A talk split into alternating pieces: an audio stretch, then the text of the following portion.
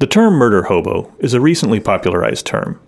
It is, however, a surprisingly accurate description of the tendency for some D&D players to use killing as their primary problem-solving tool. Is it the result of video game culture? Antagonistic DMs? Maybe it's just the nature of playing D&D. We'll discuss how players become murder hobos this week on Dungeons and Tangents.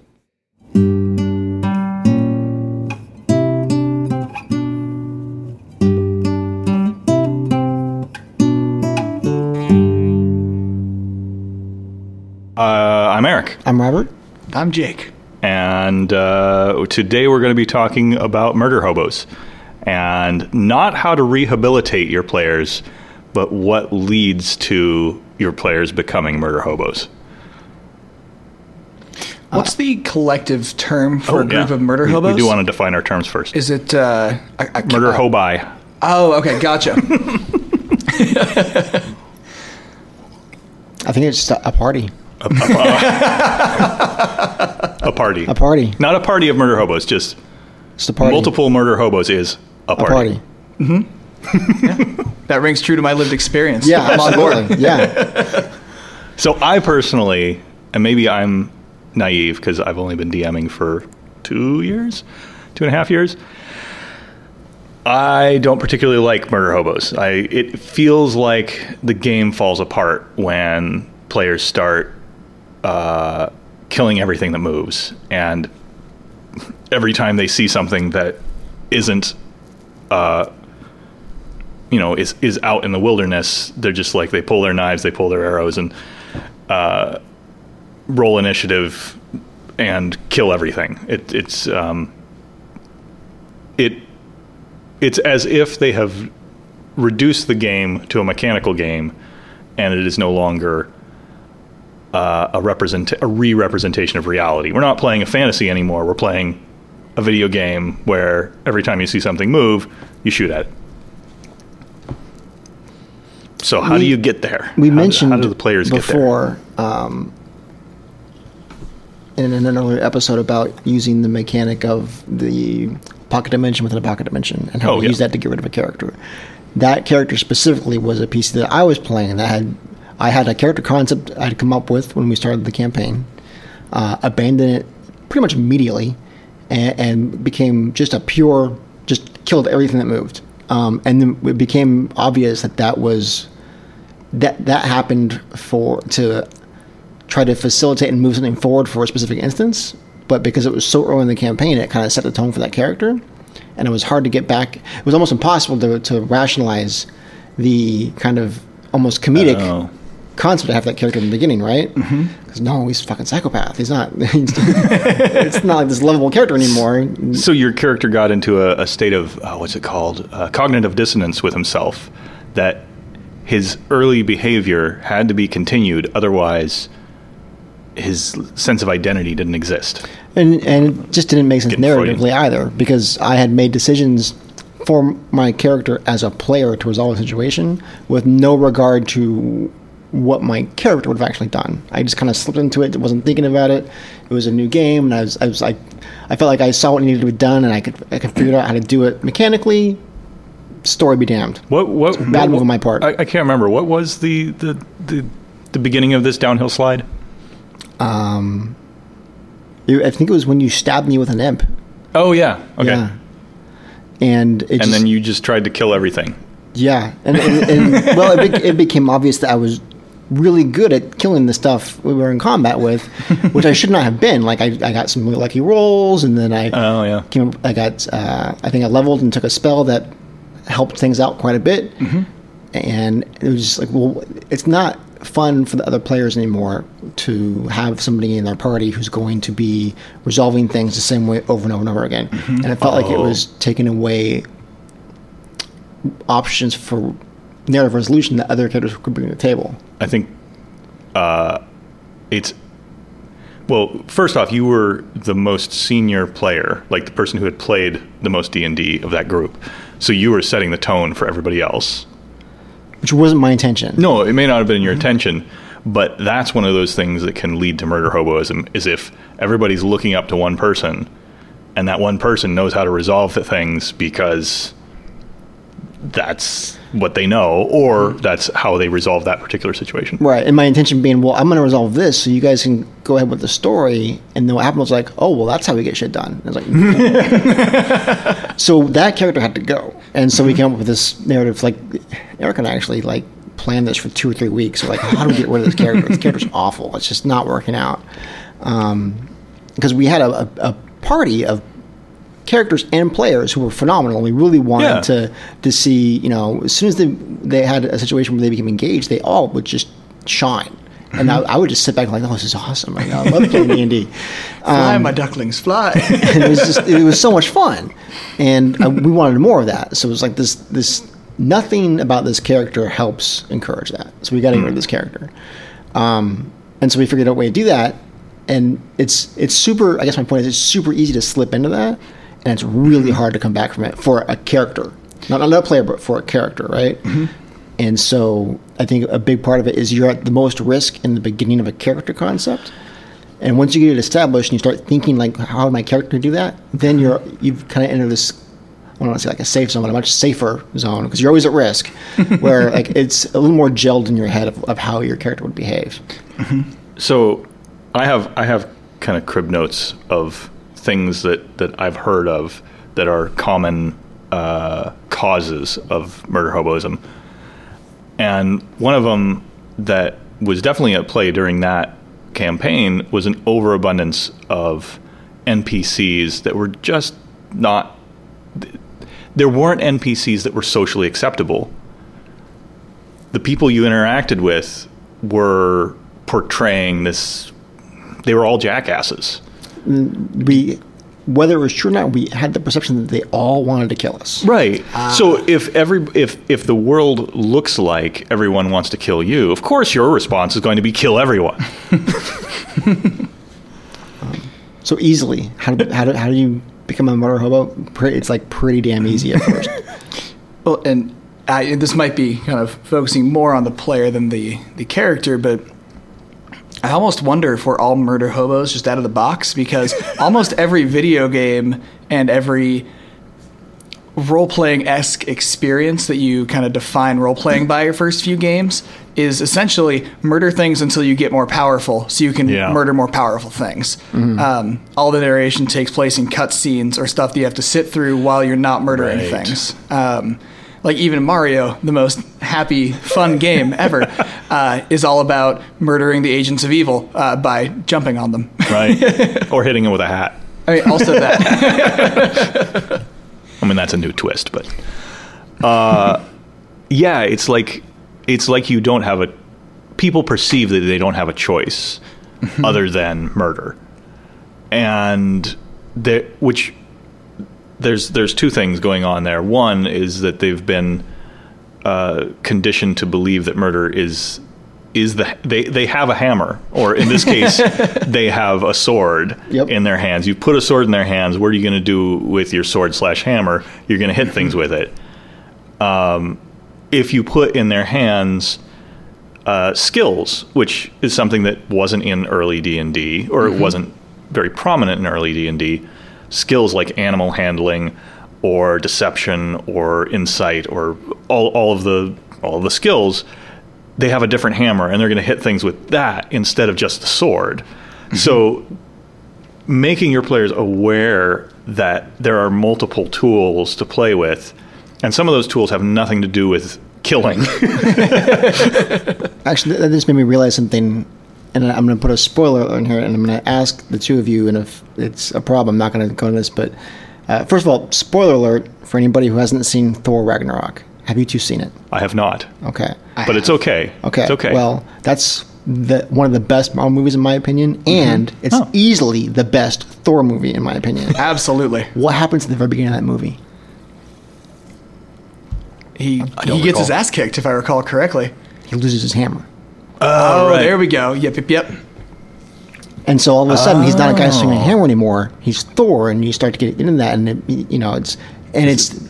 I've never. I mean, I'm just gonna go out there. The first two Thor movies, just a little bit sucked. Like they were just- I, I didn't. I didn't like. Eh, It. they're okay. I loved Thor Ragnarok, every part of it. And one of the best parts of it, other than the soundtrack, which was phenomenal, was Thor. The way he played it was just, just amazing and So- so, humanizing. Yeah. Okay, that's. I was just going to ask: Was he having to deal with problems with his personality rather than? So literally well. a hammer. Yes, yes, and, and just the, the way your analogy is so directly and powerfully translated into that example. Yeah. Uh, I, I thought it was really important, and it happens like at the beginning of the movie. Oh my? God! And yeah, I just realized why I hate uh, comic book. I, I hate superheroes. I have a problem. I don't hate. I superheroes rub me the wrong way, and the reason is they're all fucking murder hobos. They don't have a home, and they solve every problem by hitting it. okay. Yeah, I can buy that. I'll give the Flash his fair shake. You're right. He he solves his problem by running faster than it. and then hitting it. and sometimes. Or making sure that he gets to the person who's going to hit it fast enough. There you go. um, again, apologies for anybody who didn't heed the spoiler warning. We can put it in the description too. But it's the best Thor movie, easy. Oh, and it's it's the only one where he's not. It's it's not. He can't use his go-to. And in fact, there's a scene. There's a scene in that movie where he puts his hand out for his hammer, and it doesn't come because it's not right. And it's like, oh shit. I have to I resolve things in a way different than what I'm used to for the past however many hundreds of years he's been alive, right? So, oh, so go ahead. oh, and interestingly, I feel like most D and D characters above level like five kind of fall in that category where if you take their primary weapon away outside of fighters and barbarians, uh, almost everybody can do just as well without their weapons because at that point it's mostly their abilities that are providing damage that are providing mobility that are providing like as long as you have a magic focus and you know some general ability to move around uh, you've got the vast majority of your kit still available And it, it doesn't have to be a literal weapon or a hammer, right? Like take Oh, a 20th Yeah. Mm-hmm. level rogue, right? What are they if you take away their sneak attack ability? It's like it's like the core of their whole damage model is based on the fact that if I'm sneaky by it, and I love sneak attack because Mm-hmm. I think it's it directly relies on a narrative to justify why you get true. that bonus. Yeah. it's I think it's one of the most powerful role playing tool mechanics uh, next Hmm. to like uh, a warlock pact. I think that's a, a phenomenal way to create a narrative for your character, right? That's true. Yeah. Um, there's why do you have all this stuff? Well, I made this agreement. Well, tell me more about that, right? Mm-hmm. well, why do you get you know plus a gazillion d6 damage to this? Well, because I did this and this, and I snuck up and I dressed up like uh, a butler, and then I stabbed him. All right, I'm on board. You know, You had me at Butler. uh, it's funny. Right now, I'm playing a warlock who's a complete pacifist, and I didn't realize how much of a wor- murder hobo, ho- blah, blah, blah, how much of a murder hobo I was uh, until I decided that my character just will not do violence until you are actively trying to Oh. murder him, um, and. Then and only then, if he can't run away, and he's very good at running away, because uh, then he'll fight you. But That's that is a that's an amazing concept because it gets so much at the core of something that's kind of broken about the game. And it makes you think about the game Man. in a different way because then all of a sudden it's can I talk my way out of this? I Yeah. probably can't. Can I run away? Sure. can I break in somewhere and get what I want without fighting people? Probably. that reminds me of I don't know about the Marvel well, but um, the old uh, Lou Ferrigno Hulk TV show, Mm-hmm. right? You saw him once, maybe twice every episode, right? Oh, yeah. The rest of that is the the whole episode is Banner trying to convince people not to piss him off, right? Like it's just tr- doing his, every, everything is him focused on trying not to fight, you know, mm-hmm. because Oh, yeah. not because he's afraid, but because he knows he has this. You know, gamma bomb of rage and violence inside of him, and he's trying to protect everybody around him. Right. Mm-hmm. That's fascinating. So this this actually ties into one of the, the things I have as a why people become murder hobos, and that is when they don't perceive that there are any consequences to their actions. Lou Ferrigno is his Hulk was worried about the consequences of his actions constantly. He didn't want to fight because the consequences were everyone around him would hate him. There were there were social consequences, and social consequences and D and D don't don't seem to sync up very well, um, unless I, I feel like you kind of have to bake that into your scenario with your players, like up front in a session zero. Say, okay, you all have to buy into some something, because if you don't, like if you don't care about uh, I don't know, your community, your religion, your um, fellow man in some way, then of course murder is your first option. It, it, it gets that obstacle out of your way. This thing is pissing me off. I'll kill it. Done. But if killing it is against your religion, or that person is a part of your community, or that person is connected to somebody who's you know it's going to come back around to you or you've seen consequences like you walk down the street in your first game and there are people in the stocks or people being hung for doing the things that murder hobos do then it might soften your characters a little bit I know when I was a, uh, you know, not to come here and tell every DM story I've got, but uh, By all means, please. i think that's kind of the premise Uh, fair enough. I'll, I'll roll with that. Uh, so I was uh, I was DMing for this group, and it was one of their first times, and they came across a group of goblins. And looking at it, especially in this context, putting your players in a world where they can and should murder everything around them was not my greatest uh, first move. But what I did do is after they'd murdered all the goblins, one of their corpses had fallen off a little cliff deeper into the caves. So they go down there, and there are all the goblin women and children just standing there aghast at what has just befallen their tiny goblin community. And at that point, my players got a lot more soft hearted towards goblins. And they realized, like, oh no, Nur had a family. Is the um that episode of South Park with the um, the woodland creatures and then like the the mountain lion that like hunts them down, right?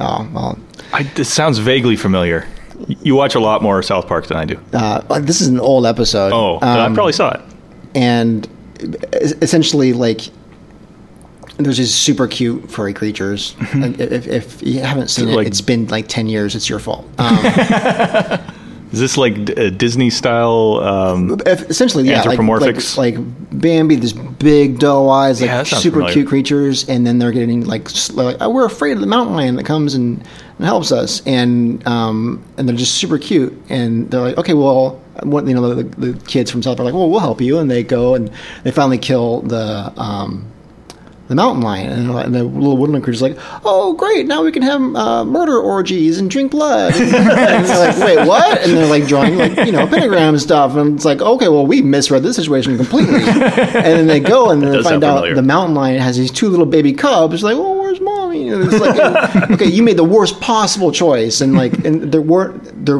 the worst part about it is there was just zero consequences for you. You're just seeing the consequences of what you did affecting everybody else, and it's gut wrenching guilt of what you did. Um, And I feel like, especially as DMs, we have to flesh out those those villains. Um, Like I know there was a time when my players were clearing out a uh, a necromancer's uh, horde from his his deep dark dungeon, and it turns out all this necromancer wanted to do was find a way to allow the dead to communicate with their loved ones and grow food that they could, you know, survive on as as the undead that weren't brains.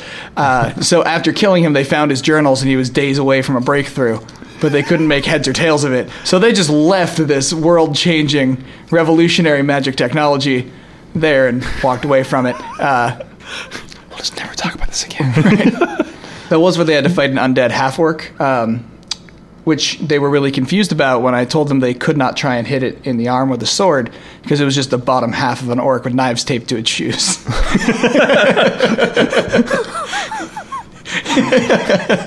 so messed up. But there, there, some somehow you, you the there are consequences essentially to. Yeah. In that situation, there were consequences to their actions. no one's a villain just to be a villain. Yeah. And and we, we keep focused on is the thing that we're that your players are killing. Are they villains? Are, are they okay? Are they innocent? Whatever. But ultimately, it's it's like kind of like a mirror, right? Well, mm-hmm. what is what do these actions make you? Are, they, are you being heroic or are you being a villain? Your players and it, regardless of the the consequences or the mechanical reward, like what's the narrative around what you did and why you did it?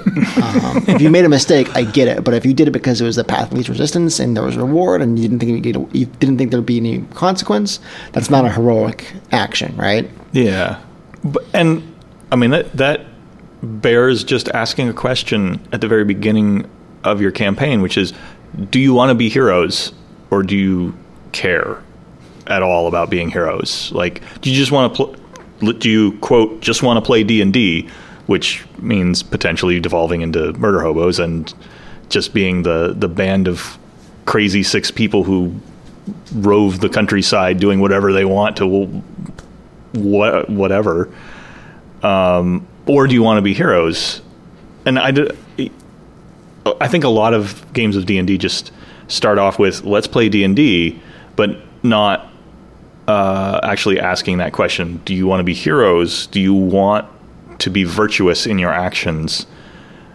Which kind of that that's going to change how me as a DM I'm going to run the game. I'm going to put black hats in front of you. I'm going to put villains in front of you so you can look like heroes.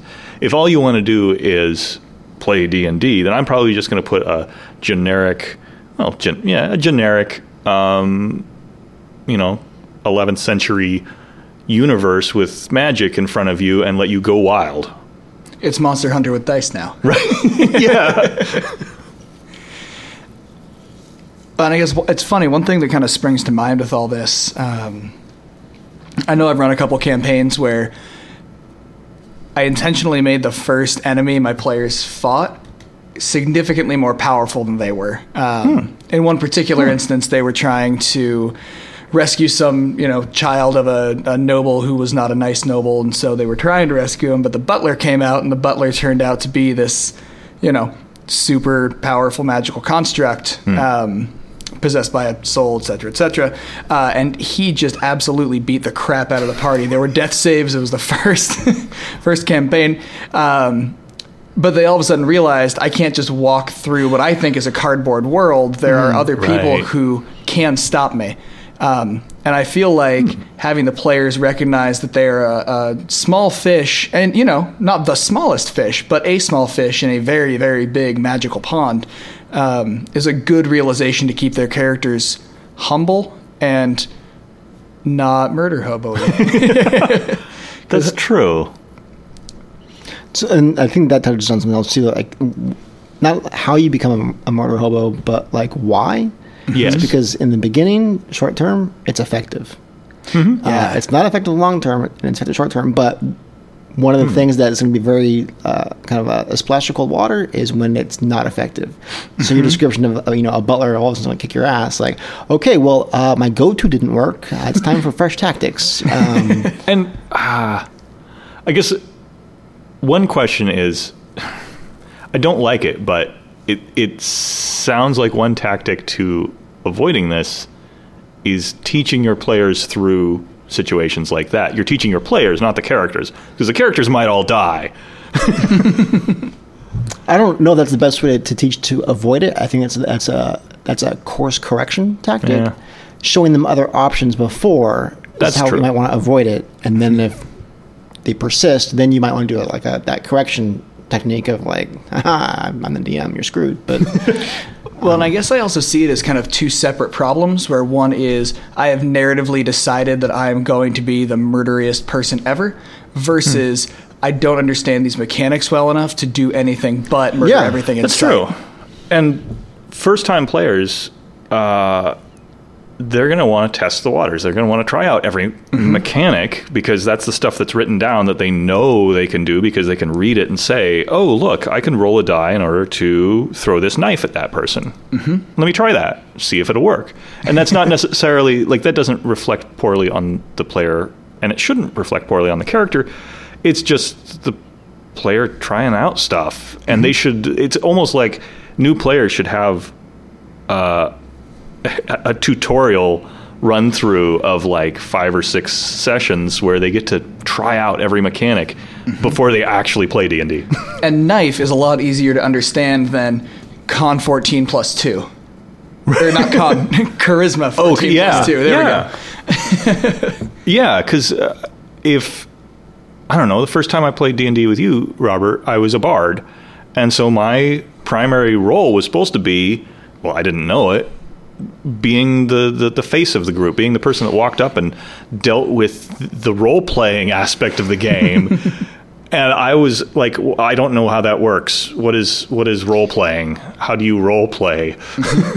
Well, that's actually a very interesting point because the first time we played, you played a bard, and I thought you did an excellent job of it. You played to the party internally, and didn't necessarily play to the NPCs externally. well, yeah, exactly. But that was what you had fun doing. So Yeah. when you, Yeah. and you weren't you weren't exactly sure what was what was expected of that role from you. You weren't exactly sure where where your fun was in that dynamic, but you Mm-hmm. found it right. But when you get a group of five people together and they're all new, they're all going to be trying to figure out Mm. what what it is that their class does, what it is that the group expects from them, and where their fun is. That's a lot for one person to figure out, much less five people when you put them together. It's almost like a moving target of trying to figure out how, what the dynamic is, you know. Um, and so that needs to be facilitated and guided as much as possible, so that everybody has fun and it doesn't kind of spiral. Absolutely. Yeah. And everybody's given, uh, at least what I remember is we're given a character sheet that has all of the, like I I looked at the statistics and I was like I don't I, I understand some of this stuff because I played earlier versions of D and D, but all these skills I don't know how skills work. I don't know how I didn't know how initiative worked because it had been such a long time. I do know how knife work. I, yeah, I, I see knife. I know that every video game I've ever played that's based on a tabletop role playing game, there are weapons, there are modifiers on the weapons, there are modifiers that come from my skills. I know how combat functions, so I'm going to use that because I know how that functions. And I've got a couple spells, and they look like weapons, just with some like flavor text around it. I think that Bard might actually be one of, if not the best class for a new player, not to learn the game, but to learn their style. Because a fundamental part of the Bard class is to is to support the other characters, and so it's not about you just going and stabbing stuff. It's like, okay, well, how how does that player work, and how does that player work? How can Well, I help true. them? Uh, so it forces you to think, you know, in, in multiple um, layers of of every single encounter, not just how do I impact that encounter? How do I impact somebody else's ability to impact that encounter? There, there are other classes uh, that do similar things. Um, I listened to a podcast where one player plays a witch. It's Pathfinder, and the witch is it's a buff debuff class. It's all about cackling and demoralizing the enemy or hexing people or whatever. It's it's so it's that, but it's that same thing that uh, the witch has to know that the fighter is about to attack this thing so that she can put uh, a hex on it that'll decrease its AC or whatever. Um, but that's I don't know. That's a that's like mechanically understanding. Eh, anyway, it is what it is. It's it's very similar in that it's a support class that their ability to support is directly tied up in the narrative surrounding that character. Yeah. And I love the idea of making somebody do better or worse by cackling. I think that's phenomenal. I uh, don't know that uh, fifth edition has that class. I mean, we'll put it in. Uh, speaking of making your character better by cackling, uh, I have a, uh, a a fuck you DM card, uh, which is good for one like crazy Ivaning, wall jumping, rope swinging, blah blah blah blah blah. blah. You can essentially say, "Hey, no, fuck you, DM. I want this thing to happen," and I give them out whenever characters act in character against their own self interest. Uh, is kind of my own internal motivation. For for everyone else, it sounds like good role playing. but I feel like that really gives characters the mechanical drive to do things that aren't murder hobo-y, where they're like, no, I will absolutely die to save that small child from this monster. And I'm like, awesome, perfect. You put your character sheet on the line. I want to reward you as a person for that. Did you take that from uh, Fate? Because Fate kind of has a base mechanic that's around I- sacrifice equals like points that you can use later for.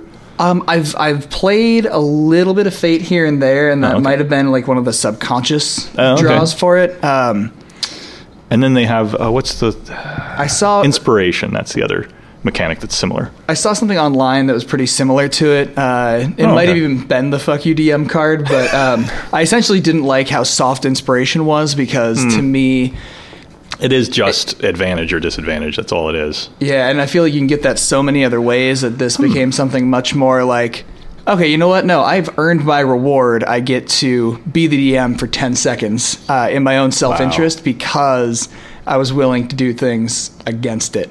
And that's a lot more powerful. Instead of giving me a, a statistical advantage, I have the agency to create a moment. Right? Yeah. And my, I make my characters, or I make my players rather, write what they did with it on the back, and I've been slowly collecting them. And half the time, you can never remember why were you jumping through a gelatinous cube to save a book? I don't know, man. but I did it for the group. That is That's so cool. that is so brilliant because I think that gets at the heart of what's what goes wrong when things become murder hobo-y. It's mm-hmm. that people stop thinking about the situation as a story and they just think about it as I have a hammer, I'm going to hit the thing. But if you give them the agency to do anything, you've and somehow you have to like teach them what anything can be. Uh, then it it's it's essentially giving them the the spell wish. yeah, exactly. But you know, It- with, yeah, it's, it's a one off. And what I've found is people really want to make it something that's true to their character. Yeah. That also resonates with them as a player. Like I've seen people save it up for session after session, just waiting, and I'm like, if you use it, I'll give you another one pretty shortly. but they're so excited. it's got to be something good. Okay, perfect. Yes. you know, I'm I'm always reluctant to use inspiration because, it, like you said, it, it's kind of it's not a lot of a, a reward, but I do want to reward players for being in character and, and doing things that that um, that enhance the gaming experience. Mm-hmm. I just I just really what it boils down to is I forget. And I know for me as a DM, there was a big portion of trust there where it was hmm. for a long time I didn't trust my players to not be murder hobos. And so I kind of very tightly held the reins and said, no, you can't go that way. You can't do hmm. that thing. But I found that when they're get, when players are given the freedom to go and make choices and not, you know, not have to worry as much and to be more willing to let that character sheet go if things don't pan out, the game becomes a lot more interesting. Hmm. I don't think I've ever had a group get to that point. And part of it's I feel like I I hold the reins a little close. Also, you have spent pretty much your entire DM experience running games for very, very new players. Yes, yes. Over and over I'm just like let me get the people who have never played ever before cuz I want to I want to see how creative those people are and I don't often see how creativity like uh, grows over time with with a group. And you love introducing new players, which is great. Yeah. Um, but I think you also owe it to yourself to, to let yourself witness people's playstyles evolve as they become more familiar with the Yeah. game. And, And this is a group that had been playing together for like five years Oh, at this point too. So we we all knew each other's characters' names and you know, players get that cards frayed at the edges. been holding on to this for six months, Jake. all right.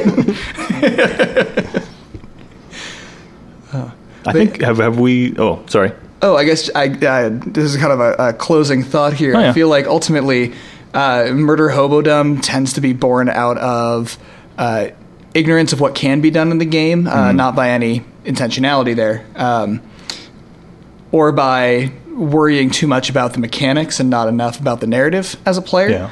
And so, the more we as DMs can, the more we can do as DMs to reduce that, the more likely our characters are are gonna go and do cool things that isn't murder everything in sight. Agreed. Yeah. I think we'll end right there. Thanks, Jake. Thank you. Thank you, gents. Next episode's topic is currently up in the air. As always, if you have comments or suggestions, reach out to us on Twitter at dungeon underscore tangent. Or go to our website, dungeonsandtangents.net. That's all for this episode. Thanks for joining us.